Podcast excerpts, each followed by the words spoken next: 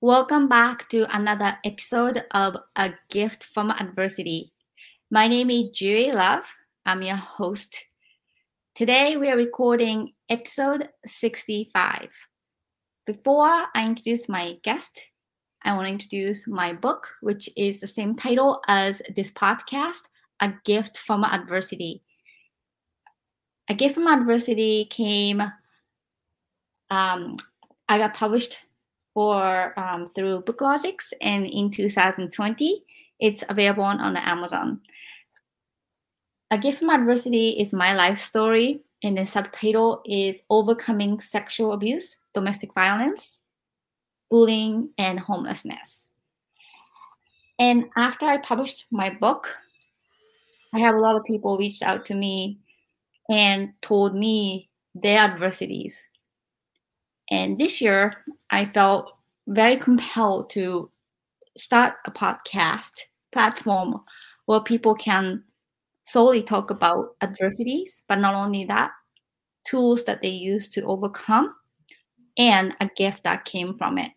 And it's been wonderful having so many guests from all over the world. Today we have a wonderful guest from Australia. Her name is Rach Wilson Hi, Rach. Thank you so much for coming to A Gift from Adversity. Hi, Juri. It's so nice to be here. Thank you for inviting me onto the podcast. Absolutely. So, can you tell our audience who you are and where you're located, and then mm-hmm. you and then also if you have a website or social media that you want people to know? So, I am in Brisbane, Australia. Uh, I'm a relationship coach specifically for couples who have neurodiverse children because that's part of my story I'll be sharing later. Um, you can find me on divinerelating.com and the handle for my Instagram is also divine relating. Um, and you can find me on Facebook. It's Rach Wilson 76 is the profile name. I find it better to connect personally. Business pages I feel very impersonal. So if you're going to send me a message, you want to connect me with me through Facebook, send me a message and just let me know that you found me on a gift from adversity, and then I'll accept your friend request. Wonderful. So, Rich, I truly appreciate you coming in today and recording uh, episode 65. And let's jump into our first question, which is an adversity. So, can you tell our audience what was your adversity? Okay, so I am a mother of four. My two eldest are 24 and nearly 18. And back when we turned 40, both of us turned 40, we decided to go back for one more child and hoping we were hoping it was a boy and we were successful. We had our son only five and a half years ago.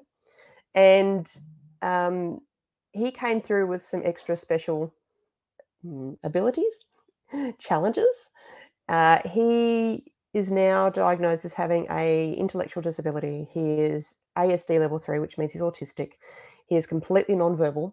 He has the receptive and expressive language of a six to 12 month old. So I can't tell him what to do. He doesn't take any direction, he doesn't answer to his name. Um, he also has many health challenges around his gut. So IBS is the, the technical term for what they're putting a lot of it under. Um, and then only a, a, couple of years later, we ended up having our daughter, who was not on the plan. We were not planning an extra child. So then we ended up with two little ones who are now five and a half and three and a half. And our little girl, um, while she does have, you know, for the first year, we thought she was what we call neurotypical, which is another way for saying normal. Um, but after she was a year, year and a half old, she still wasn't speaking. So I thought I'd get her tested, assessed. Um, and as it is now, she is has speech apraxia. She is also autistic. She is ASD level two, three. She does have the social, but she has a lot of rigid behaviours. Um, and she has also some dietary restrictions. Both of them have sensory differences. Um, and you know, all of that in itself is is hard work. Um, but the hardest hardest time for us was what we called hell year. It's a nice little nickname for it. So for hell year, that was it was the first year of the pandemic. So to March 2019 to March 2000, sorry, March 2000. What year are we in? 2022. It ended last year in March, so it started in March 2020. Um, our son got an ear infection first time in his entire life. Gave him some antibiotics, which was against my my, my internal instincts. You know, when you have instincts about your kids, you just think, oh, it's not for them. Um, anyway, what it did was it stripped his gut. It made his gut problems worse. So even though we healed the ear infection, he was waking up every night screaming in absolute agony multiple times a night. So during that 12 months, my husband and I would drive him around because the car was a sensory environment for him, which helped him to settle the emotional distress. And it helped us to see where the physical distress stopped because it would take that, that away. We were driving him at multiple times during the night. And the rule was when the second coffee gives out, you've got to tap the other person in. So we literally weren't sleeping in the same bed for most of the night. We definitely weren't sleeping at the same time. He was still working full time. And we were up multiple times a night, only getting probably two or three hours sleep each every night for 12 months. Um, at the same time, our little girl, who was absolutely adorable, uh, started to have these massive meltdowns and rages. Now, one and two year olds, everybody knows what tantrums are like. I've got two other kids before these two, so I'm used to tantrums. I can cope with a tantrum. Tantrums I've got. Um, then add to that an autistic meltdown on top of that, which means sensory overload. She couldn't stand us talking. She couldn't had her eyes closed. Every she didn't want to be touched. She would scream if we touched her. Um, and but she would also do self harm. So both of our kids both bang their heads, smack their faces. Um, my son, when he's in pain, he was biting his arms and chewing his fingers to the point where they're absolutely calloused now. So it would take me anywhere between 45 minutes and two hours to get my daughter through to the other side of the rage and the rage would often so that the autistic meltdown is where the sensory stuff kicked in and it would only be seconds a minute before the rage would kick in so imagine the angriest you've ever been and then times that by 10 and then be a little girl a baby who has absolutely no control or understanding as to why they are so angry and so upset at the same time so if i touched her to try and stop her from hurting herself she would escalate and she would go at me. She would try to gouge my eyes out, rip my earrings out. She would try to bite me. She'd try to scratch me. She'd try to kick me. She'd try to punch me, slap me, all of that. I've actually got scars from the, the scratches that I didn't manage to miss on multiple places on my body and my face. Um, so my day was literally I'd get a couple of hours early in the night and then I would be up driving my son around in the car I'd hear him wake up and I'd go to him and he would scream and bang his head all the way to the car. He would bang his head on the side of the wall while I was trying to open the door. He would bang his head on the side of the car as I was trying to open the car. This kid had permanent bruises on his forehead. He had bite marks and bruises on his arms. He was he struggled with capacity. He was constantly getting upset and going into meltdowns purely because he was so tired during the day, and we would be driving him during the day when it got towards the end of the year before we found the solutions for both kids. My husband and I were barely functioning, is an understatement. We both had times where, um, for me, I'll share my experience. There was times there where I, I had seriously considered driving my son and I into the water to end his pain, to end my pain, to save the rest of my family. And it was beyond difficult. I can't, there's not even any words to describe the level of burnout and crisis level that we were at. My body was shutting down and struggling with the level of stress, physical stress and exhaustion that I was experiencing. You know how sometimes when you're overtired and a word doesn't come, just the words there, you just can't grab the word to say it. So there's another stage after that. It's you start to lose whole sentences. And then you start to lose the ability to even the, the, words don't even enter into your mind to speak. There's nothing there. And then you lose the ability to even understand what other people are saying to you. And this was happening to me.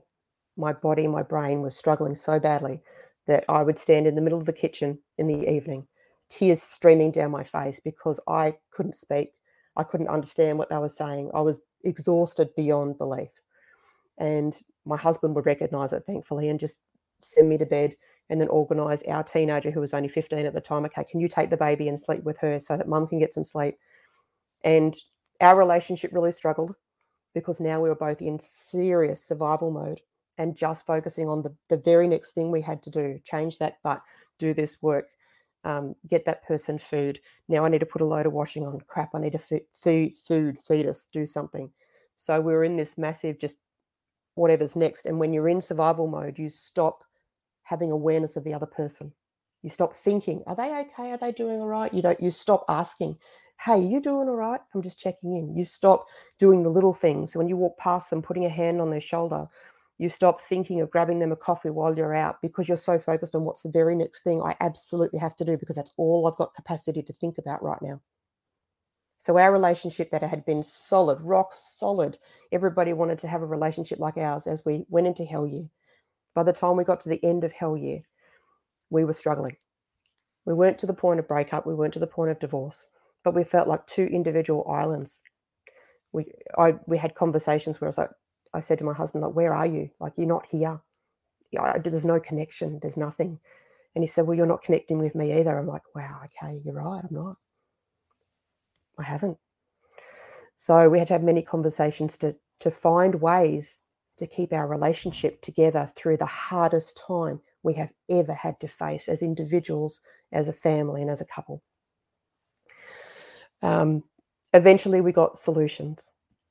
We found the reason for my son's pain, and then we were able. He was able to sleep, and we found the reason why my daughter was going completely troppo. Um, both of them made, needed some some dietary changes, and not even big ones, although for my daughter it was.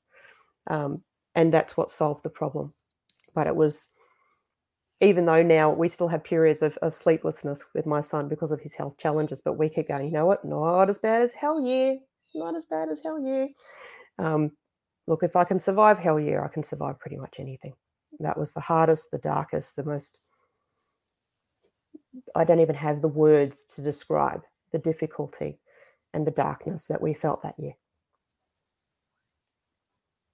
Well, Rach, thank you so much for sharing your adversity with me and with our audience and for those parents um, who um, struggle with diagnosis um, of the child first and then i'm a journalist and i got to interview several parents who had no idea what they were struggling misdiagnosed uh, one of my friend heather her son, they the doctors had no idea what he was struggling with.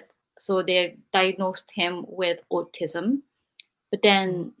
it wasn't. And then it took them several years to discover what the diagnosis was. And it was called Phelan-McDermid syndrome. And it was only 200 or 300 people in the world diagnosed with that. Luckily, some mm. doctors at the conference and found out. And right now he's 18. There are two, 3,000 cases. It uh, really started to spread more. It's a deletion of chromosome 22, I think. Yeah, yeah. So they, they had no idea why he couldn't talk and yeah. he couldn't move like other child. Mm. So he's non-verbal still. Mm. And I think as great technology has developed and as great medical knowledge and then doctors we have in the world, I think it is just like you said, yeah, that when your child is struggling, it is just cuts your like self. It's almost like you are having more pain than them. So much, yeah. Mm. And we had to we had to numb ourselves, like because we had to deal with it multiple times a night. We just had to go into, all right, buddy, into the car. Let's go in the car. You know, we dose him up with painkillers and stomach calm, and we did all the things, like all the medical things. Plus, we had crystals under his bed. We had a Tesla plate. We had oils. We had every, like you just go to every length, anything you can possibly do that might take away his pain. You do. We went to doctor after doctor. We waited for pediatrician after pediatrician. We had one pediatrician that said to us, oh, I think it's just his autism. like, no, this kid is in pain. I'm telling you, he's in pain. and to be not believed was hard to know that you just had to yeah we had to keep fighting like i had to fight to get him referred to be checked out by a neurologist to confirm there wasn't anything in his head because he doesn't show pain like we do he doesn't go head hurts he bangs his head he beats his up he beats up his body he bites his arms for pain anywhere in his body so we couldn't we didn't know if it was in his tummy we guessed it was but i didn't know if it was his tummy or his head. So i had to push to get to the doctors to the specialists and it always takes time and uh, you know go into the hospital with another you know he has a particularly bad episode but by the time the doctors see him in the hospital they go oh well, he's not in pain right now and it's not appendicitis so we can't admit him. You know wait till you see your pediatrician in two three four months time. So it's just this constant waiting for the next person next appointment, you know, and just trying to get through each day until the next appointment. And, and there's a lot of parents out there that go through the same thing of not being listened to. You know, we we know some things about our kids that the medical system just doesn't know. And while we may not be able to put it into medical jargon in a way that they can understand, we know what's what's what's happening, what's not happening, and um, you know, it can be quite frustrating. You know, on top of the exhaustion on top of the grief on top of everything else on top of of you know still trying to function in everyday life. You've still got to go do the groceries you've still got to clean the house you've still got to take the kids to their therapy appointments. I mean all of that still has to keep going. So you know and there's so many couples with special needs neurodiverse even terminally ill children that experience this every day. Um, and there's just honestly not enough support for the families. There's not enough support for the families I have a question, Rich. So when you are going through this, how how do you describe to our audience your friends and then family like support um, towards you or towards your children? Did you experience any prejudice or discrimination or maybe isolation? Um, they supportive of you? I think. I mean, I think there was naturally isolation because as we got further and further into exhaustion, we just didn't have the capacity to be socializing. We didn't, and because our son was, you know, we knew what was going to happen every day. We knew that come seven, eight o'clock when he falls asleep, within an hour, he's going to be up and going to need to be driving. So, you know, having any kind of social life was really difficult because we'd be driving him during the day. We literally were spending 80% of the 20 hour, 24 hour day in the car um, towards the end, particularly. So it made it hard and because we were just getting into that survival mode of dealing what, with what was in front of us like i wasn't even reaching out to my friends to say hey i'm struggling. It was just what's the next thing? What's the next thing? So when my friends would reach out to me and say how are you doing? I'd be honest and tell them what was going on and that i was struggling but i wasn't necessarily proactively reaching out um, to get that help. So it, our life changed like it we can kind of see life before our littles and life after our littles but also you know, then we compare everything to Hellyear, which you know now is so much better, and it's only going to get better from here, and that's my belief. Um, but getting through it was was difficult, really difficult. I can't thank you enough for sharing your experience uh, with me and then with the audience because sometimes when you are in the middle of adversity, like you don't even know you are in it, and then True you kind of get out and you realize that oh wow i was you know going through very hard shit. But when you're in the very inside of the mm-hmm. storm you just have to survive and then get some air and then just you just don't know how to survive because you've never experienced that. And yeah it's kind of you kind of white knuckle your way through. It's like a, just you know you work out what you can do and you just do that whether it's right or wrong it doesn't matter. It's just you know, what do we need to do? You just it's almost like you stop thinking about a lot of things but you also stop worrying about a lot of things too because you don't have the capacity to think that far ahead. You've just got to focus on what you've got to do in this minute which is the survival you know it's kind of the, gift of survival in that respect. Um, but yeah you just you just survive and like people will say to me i don't know how you did it and the answer is i just did. I had no choice. There was the there was no choice in the middle of that to go, well, would you like to get out of Hellyear and just, you know, everything be fine? Or would you like to stay in it? Like there was no choice. Um, we just, as humans, we, we, when adversity hits, we just deal with it the best we can in the moment. And then when we get to the other side, then we can see you know that it was as bad as it was that we can take the learnings we can see the bigger picture we can um, you know see the gifts and everything that was in it too but in the in the middle of it we literally we just we white knuckle our way through we just do what we've got to do and it was very interesting that when you said that you lost words and you lost mm-hmm. communication mm-hmm. and then that had happened to me uh, to share it with you when i was 13 years old, I remember I could not speak for one week. I was a mm-hmm. mute completely. Like mm-hmm. I, I couldn't hear people saying something to me, mm-hmm. and the kids were bullying. Like I remember they're getting in circle and then like bullying me that I'm deaf. Mm. But it was right after very severe sexual abuse from my father. Right, and yeah. I completely lost ability to speak and the ability to respond. Yeah. And I think when you are thrown into this exhaustion and shock, that overwhelm. Unless otherwise you are extreme psychologist or something that can completely understand what's going on in your head, it just I can relate to that part of mm. like mute, like that you just can't talk. You just doesn't there communicate. Yeah, and mm. I'm sorry that you had to go through that, and then um, it is just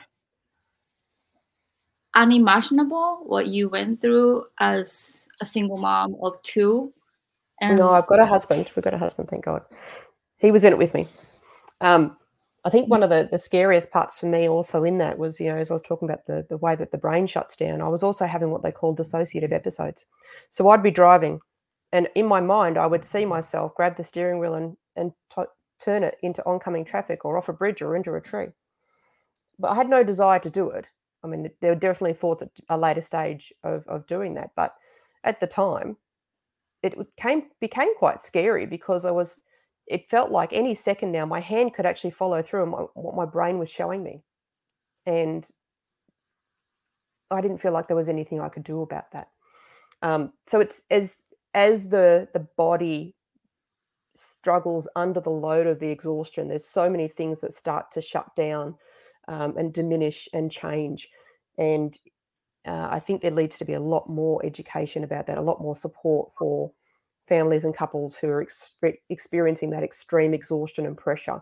Um, I think it's quite damaging actually in many ways, but you know, everything has to catch up.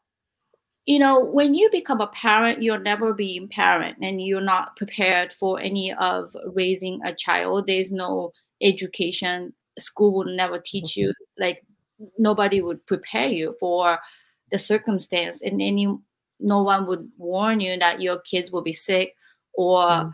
have these difficulties. And you know there is no course that you can take before you become a mom and or dad and i think it's just really hard to figure it out. And then especially you know when you are having challenges after challenges and like you said that you know it is just um unimaginable like sometimes out of control that it's like mm.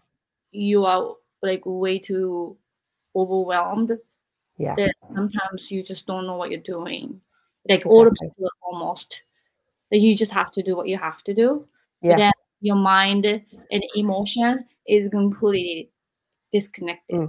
very i was very disconnected from myself from my husband from my children I was just, you know, very much a zombie, a robot, just doing what needed to be done. Um, and if I could sneak a bit of a nap or lay down, you know, it, it, might be 20 minutes that I can get that space, but it was just enough to keep going for the next few hours until I could crawl into bed. You know, it was just that's how the day was running. It was just, you know, how long until I can lay down and do whatever I've got to do, you know, between now and then, and the least amount possible, like the amount of stuff that just got left behind, forgotten, pushed to the side. It was just, uh, what do I absolutely have to do? And only an emergency must do's was the only thing that got done. So even self care, like self care, went out the window um, because I was waking up in the middle of the night and just literally putting my clothes on and then doing my turn to drive. I'd have my two coffees.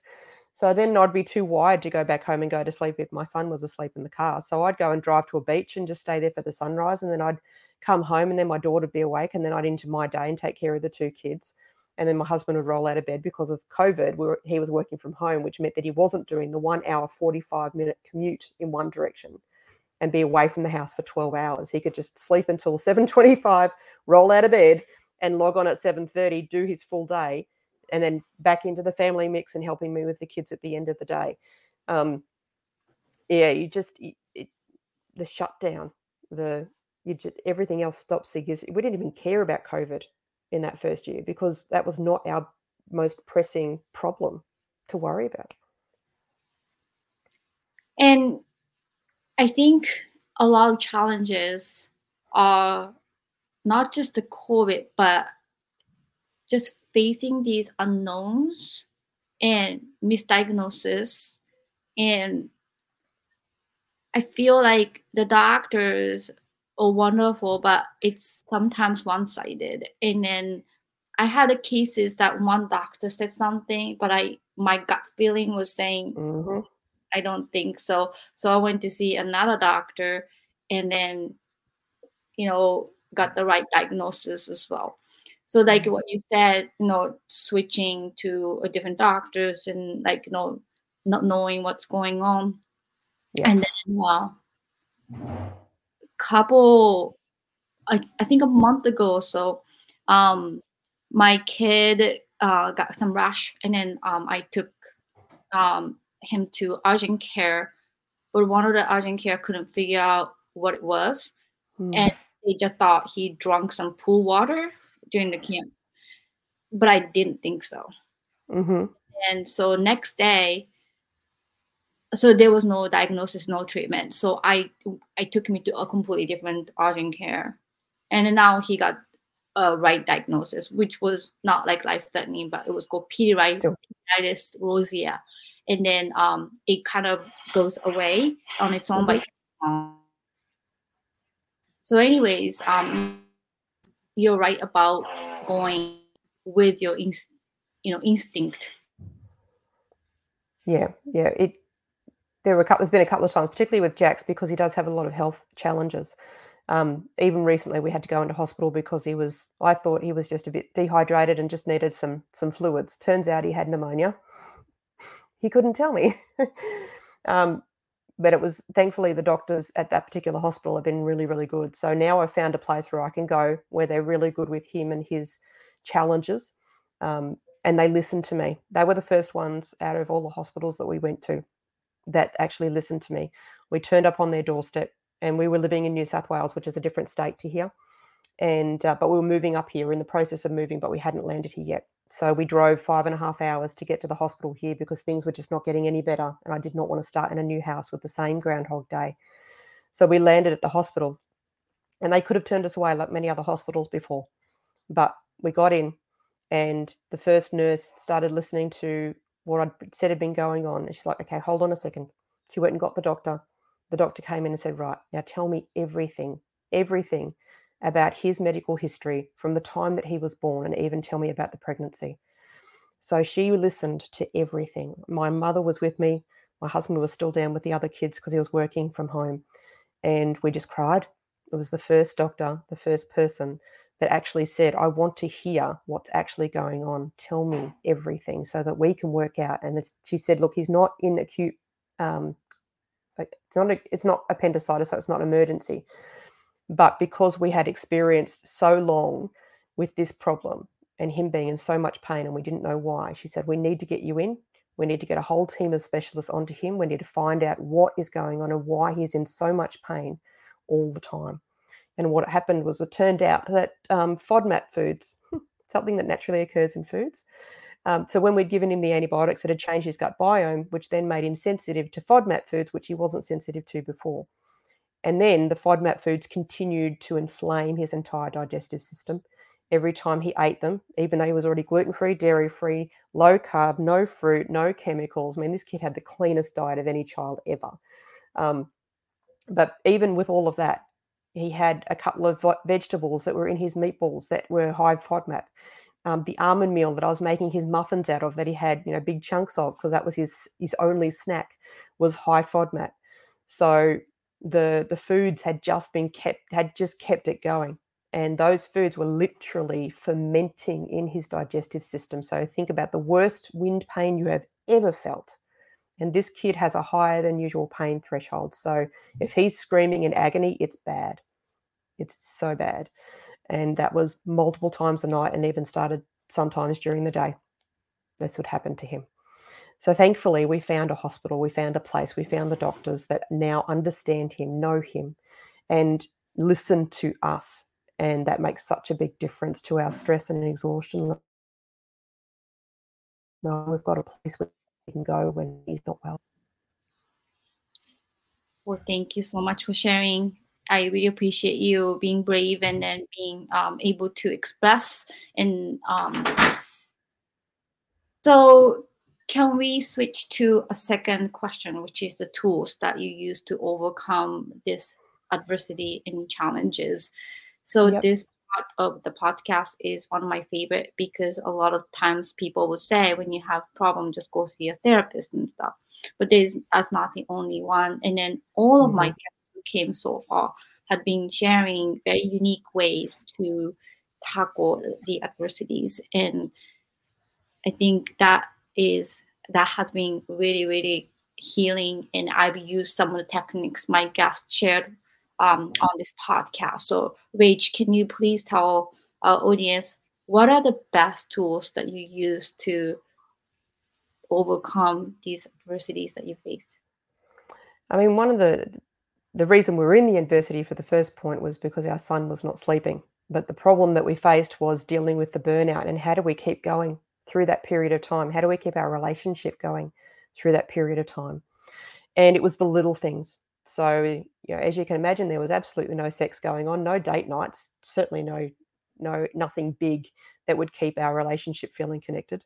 Um, so we had to rely on the little things. The little things became even just moments of appreciation. Just saying to my saying to my husband, "Look, I'm thank you so much for doing whatever it was. It could be something tiny. It didn't matter he just needed to hear that he was appreciated, that what he was doing wasn't going unnoticed, which, you know, when we're in survival mode, everything's unnoticed. It's just, okay, it's done. Not even, oh, wow, he made the bed. That's awesome. You just, there's no thought process around that. But trying to find things and, and be conscious of the little things that each each other was doing. And sometimes it was just, I'm so glad that you're in this with me.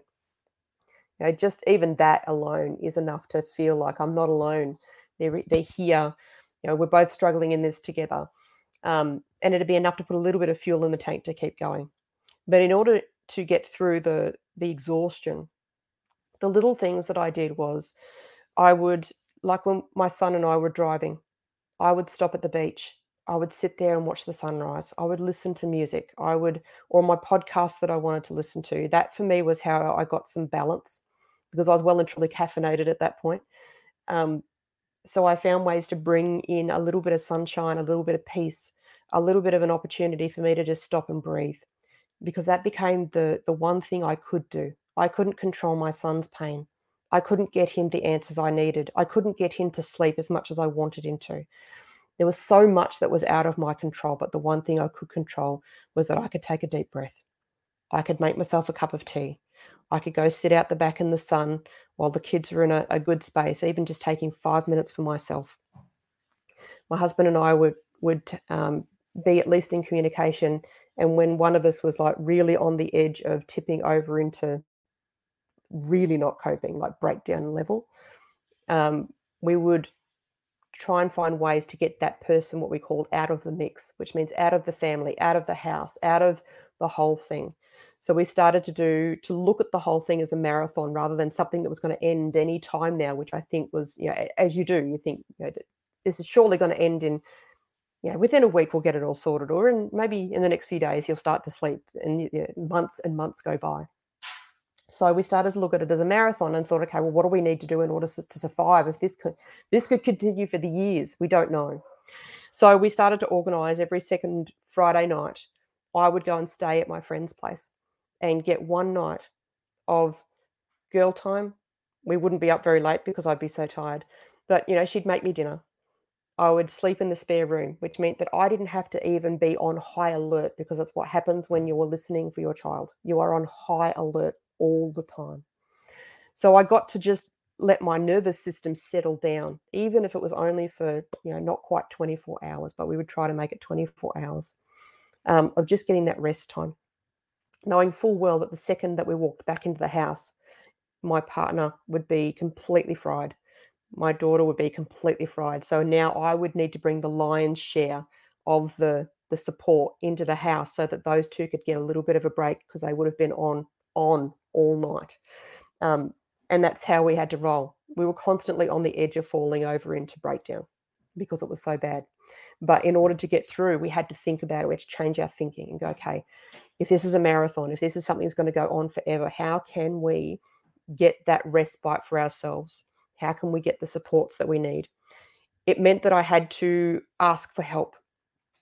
And now, anyone who's a, a strong, independent woman, whose entrepreneurs tend to be go getters, and we, we, we're really good at doing what we need to do, not as great at asking for help, particularly when we feel like we're you know, falling apart because we're not coping.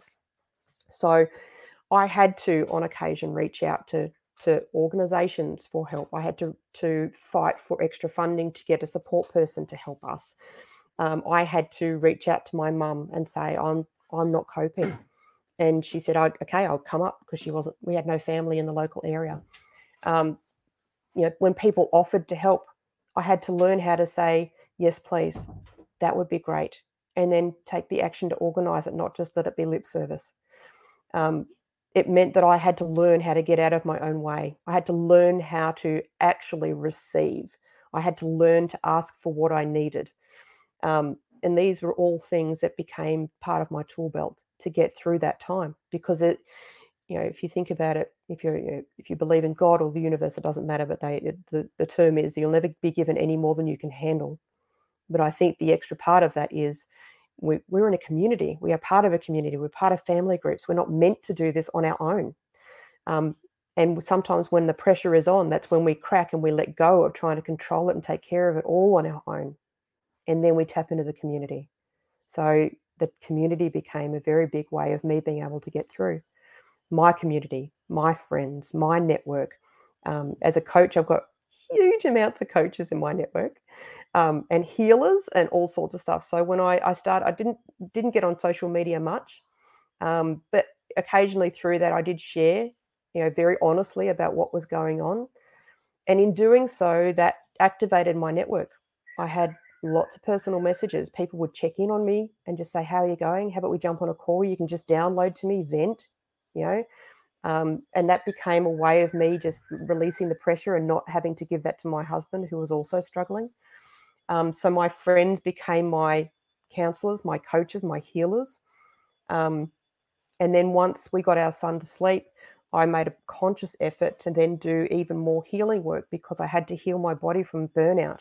And not just burnout, we had gone into a survival pattern. We had to learn how to rebuild our relationship and I didn't have to learn how to do that. I knew how to do that, but I had to to to pull on my own tools as a relationship coach and go, okay, well, we need to reconnect. We need to come back together. What do we have to do to do that? And then I would I would instigate the conversations and I'd say, let's do this. Let's organize that. We here we are. You know, he's five and a half and she's three and a half, and we're 18 months out of hell year. And you know, we we are uh, at the fringes of thriving, is the way that I would put it. And the reality is because our son continues to have challenges and our daughter continues to have challenges and the load of their therapies and everything is quite high um, we won't be able we won't have the same time availability that we had before them for quite some time. Um, and you know big date nights and weekends away not going to happen for a while yet. So we have to keep focusing on the little things that we can do. And we'll sneak away for even if we get out of the house for a coffee together that's huge. If we can lock our bedroom door and just have an afternoon together, that's huge. Um, so it's you know the tools are you know doing our own healing work, coming back together, asking for conversations, um, step by step by step, and not expecting the other person to have it all together. uh, or to be perfect either, because we're remembering that we're both under huge load of, of exhaustion still a lot of the time. So, yeah, my community, my skills as a coach um, was what saved us and got us through. And then getting us out of survival because often a lot of couples they go through a survival incident whether it's for a year or two years or however long but they get into a survival pattern and they never recover from the pattern. Their relationship never recovers from the pattern. Um, and that's you know that's been integral in us getting to a place of feeling like we're finally starting to thrive again so did you become relationship coach after this adversity or before I was a relationship coach many years ago. So between 2008 to 2014, I was a relationship coaching. Um, and then I, you know, I, I'm a, I like doing different things. So I, then I started doing coaching with uh, ladypreneurs with a, a, good friend of mine. We started a business together. She was a psychic intuitive, so she was teaching intuition. I was doing mindset transformation, and between the two of us, we were talking about business and brainstorming and building businesses and supporting female entrepreneurs. Um, we were doing that up until I went on maternity leave with my my littlest girl, and then after the plan was after maternity leave with her, I was going to come back, but that's when he started to have more problems. So then it, you know, he had another three month stint where he wasn't sleeping, and then we came out of that, and then I was recovering from burnout, and then we went into hell year. So it's basically been over three years that I haven't been able to work. And it was the end of last year, yeah, end of last year, um, beginning of this year, where I started to get more capacity. And and I I'm one of those people that I love being a mum, but that's not every part of who I am. I have a, a need or a desire inside of me to do more, um, do something else in the world as well. So I sort of sat with God and the universe and went, right, what do I do? What's what's next? Like I, I could do anything. There's so much. Um, and coming back to relationships felt like the path. And then it took a little while to realize that my my greatest gift in all of this was having that personal experience of what it's like to go through hell with special needs children, um, knowing how hard it is on the individual as well as the relationship, and you know how we got through. So it made sense for me to then step back into relationship coaching and focus on the same couples that struggle with what we do, but perhaps don't have the strength of relationship going into that that we did because we've been together nearly 22 years. Um, our relationship was extremely strong before um, we had the two littles and went into hell year, and that got us through. So if I can make a difference to couples out there, couples who have got kids like ours, um, they are the ones that really need the, the stable, happy homes the most. Um, and their kids who desperately need a stable and happy home because of their extra challenges and extra sensitivities. And sadly, couples like us, the divorce and breakup rate is so much higher because of the pressure and the stress causes massive cracks and gaps in relationships that they just cannot survive.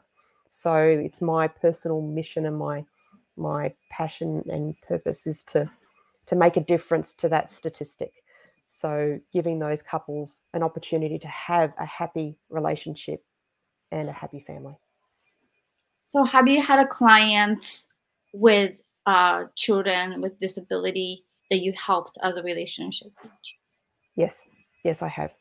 Um, and even parents. I've worked with parents because they have similar problems. They may not be as extreme as what it is with kids with special needs, um, but definitely, you know, couples once they have children, it changes the dynamic of the relationship. It changes the status quo and the time, the energy that the relationship was getting has changed. Um, if they've got any emotional baggage, guaranteed having a child is going to bring it to the surface. So, yes, I have absolutely worked with multiple parents. And part of my philosophy is, you know, we come into parenting, we come into relationships and we wing it. We are using our default programming and our experience as a way of deciding how we're going to parent, but also how we're going to do relationships. Most people don't ever go and do any kind of training learning about how to communicate effectively in relationships. They don't learn how to how do we build a relationship that feels like we're on the same team? How do we get on the same page? How do we work as a team in the household? How do we divvy up the job so it feels fair?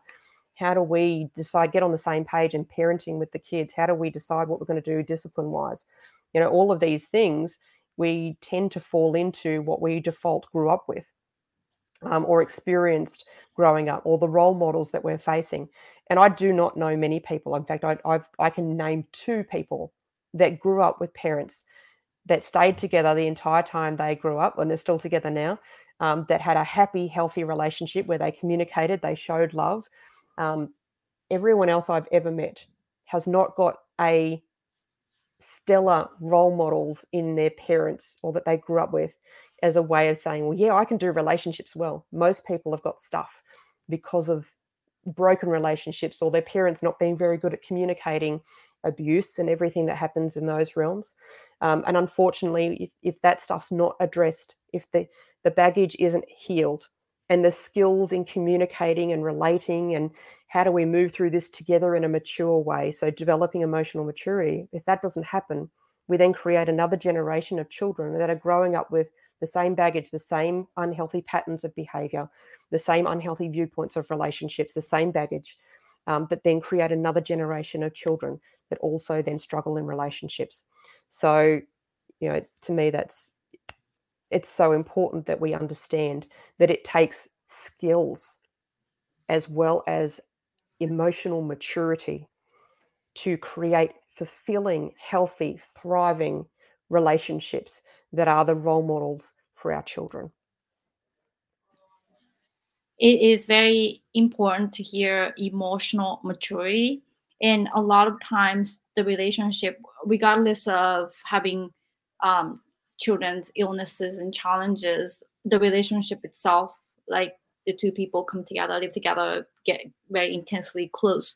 And then emotional immaturity and then if if it's like somebody who is more mature than the other and then yep. somehow it becomes unbalanced and then it's very very difficult to balance the level of maturity and then yeah. emotional baggages and to communicate and then neutralize I and think most people, yeah, mm. the, the thing is, we're not taught. And I learned it because I decided I really wanted to understand it. In 2014, because I've been married twice, this is my second husband. My first husband, who is the father of my eldest daughter, um, yeah, our relationship failed. I learned a lot about what not to do in that relationship. So there was a lot of gifts in that. But coming into this relationship, I was adamant I was not going to do the same I was not going to do the same mistakes. I was not going to have the same Groundhog Day fights that I had with my first husband. So I actively went searching for, I read books. Um, I wanted to know how do I succeed in relationships because I'd come out from a, my parents divorced. There was clearly things I didn't know, patterns that I then repeated in the relationship with my first husband. I'm like, I'm not doing this again. So I actively went and learned skills. I learned what does a healthy relationship look like? And in that process, I realized that some of what happened in the first marriage was, oh, oh, I did that. Oh, okay, that's where I contributed. Hmm, okay, I'm not going to do that again. So then I changed the way that I approach this relationship. And every misunderstanding we ever had, I would always make a point to go, right, what do we need to do differently so that we don't go through this again? And whatever we it might have been well next time i need you to tell me this or you know talk to me about that or um, whatever the the thing is that we decided would make the difference that would change it if it happened again. We just committed to doing that. That's all we did. And then those misunderstandings got fewer and fewer but far between. We just didn't happen anymore because we were on the same page. We'd gone through all of that. Um, and we we managed to make that work. Uh, but what i see a lot of is you know when you've got your own everybody's got baggage. I see a lot of relationships where you've got someone who's afraid of being rejected gets with someone who is emotionally unavailable so they constantly feel rejected. It's like this puzzle piece. We're like we're put together with someone who will trigger our stuff but most people because it's not educated don't realize that when your when your partner does something that triggers your emotional stuff all it is is is giving you a, an insight to go oh there's my stuff. What's that about? I need to go and work on that so i'm not so hypersensitive to the words or actions and because i'm reading their words and actions based on my sensitivity and my filters. And when you understand that then you can take personal responsibility for that. You can do something about that. But sometimes we don't know what stuff we have until someone what i call pokes the bear triggers your stuff. So the problem is with people who have got no a, lower level of maturity and no understanding of that and no skills to communicate through that.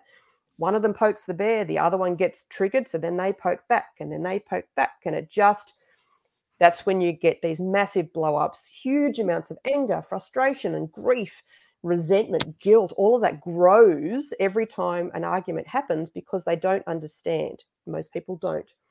That this is person's stuff is being triggered, their person's stuff being triggered.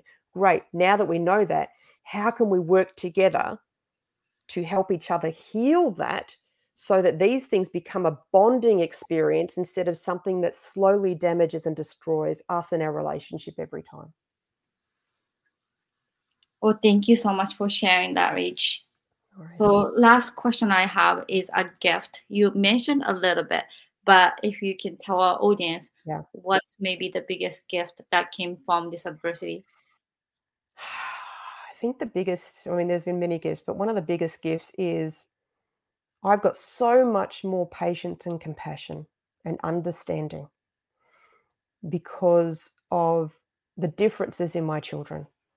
I never knew about the word neurodiverse before my son. I didn't know what autism really looked like. I didn't know what the, all the gamut of the spectrum could look like for each of these children. I didn't know about the gifts that they have. I didn't know about the general, like the struggles that they have living in our neurotypical world because it's designed for us, not them. So now, when my child is having a meltdown, and what used to be, I I am guilty as a parent of 20 years ago, seeing someone in a, in the mall and their child chucking a massive tantrum, thinking, oh, they just need to tell that child to sit up or you know just discipline.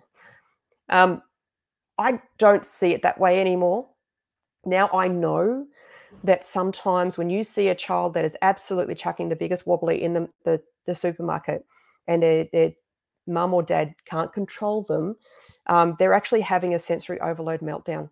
They just cannot cope with it. And all I want to do in that time is I want to go up to the parent and say, Can I help you? Like, is there anything I can do? Um, because we need support.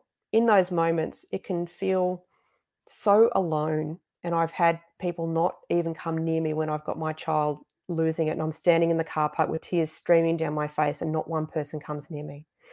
Um, I've got so much more compassion, so much more patience with my own kids, and a lot bigger reservoir of knowledge that gives me an ability to understand and empathize with so many more people and be accepting of their differences, um, neurodiverse and otherwise.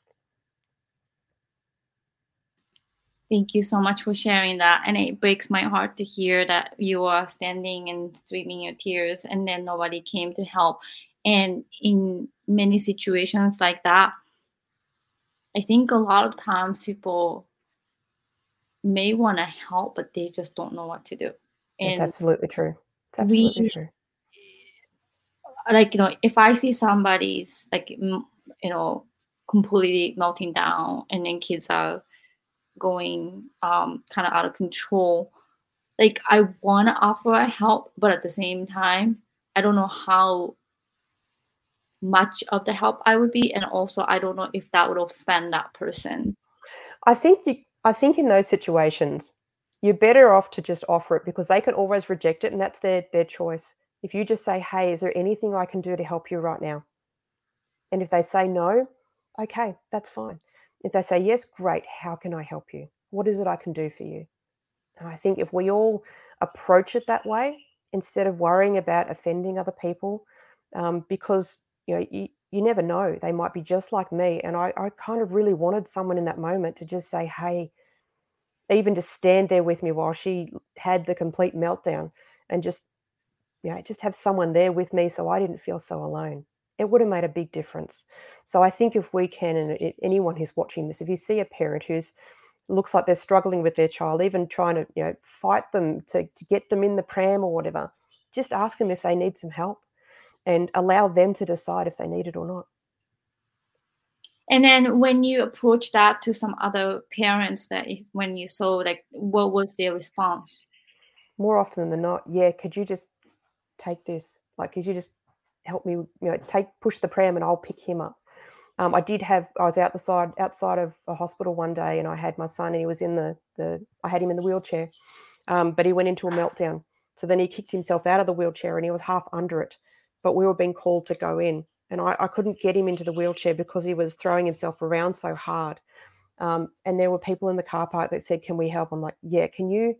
take the wheelchair. I will just I will grab him, but can you help me get into the the building? And I had three people that all jumped in and helped me get into the building and in to see the doctor. So, you know, it just it it just knowing you're not alone, it makes such a big difference. That is such a touching moment that three random people came to help you. But like you said, maybe one of the gifts is that as independent as you are and as strong as you think you are, some of the moments that we as a society and a human being as a whole, I think we need to learn to say, I need help. Yeah, and absolutely. Admitting that you need help and learning those tools that you have many tools that you learned yeah. and sharing it with people that is very important and then part of the conversation that i wanted to you know dedicate to this world sharing adversity and tools and a gift is those talks are not often um, common and normal that there are too much uh, stigma and prejudice and discrimination. And you know i really appreciate you. I think a lot of parents who are with kids with dis- disability and then challenges they even feel ashamed to talk about it. And then especially in japan we try to hide those kids who mm-hmm. have disability. So i really can't thank you enough for coming to university from australia today. And yeah i'm in america and then i'm from japan and then you know this conversation has been very rich to me my life and then some of the audience just to let you know i had a guest from new zealand actually. He um, got injured himself um, by rugby accident and then mm-hmm. being on wheelchair for 27 years and then after wow. episode came out someone on wheelchair bond um, from Oklahoma, America, listened to the episode and then messaged me via email and then said, Can I be on your show? So you never know who um, is listening to this episode, and then you never know who you're going to be touching through this conversation and learn something from this. So, Rach, thank you very much again for coming to the podcast today. And um, thank you to our audience as well. Yeah, thank you very much. It was a pleasure to be here, and and if I can make it a bit better for someone out there, then you know I've I've ticked the box on my purpose today. Then too. Great. Well, have a wonderful day, and um, we'll be in touch. And thank you everyone again, and uh, I will see you next time.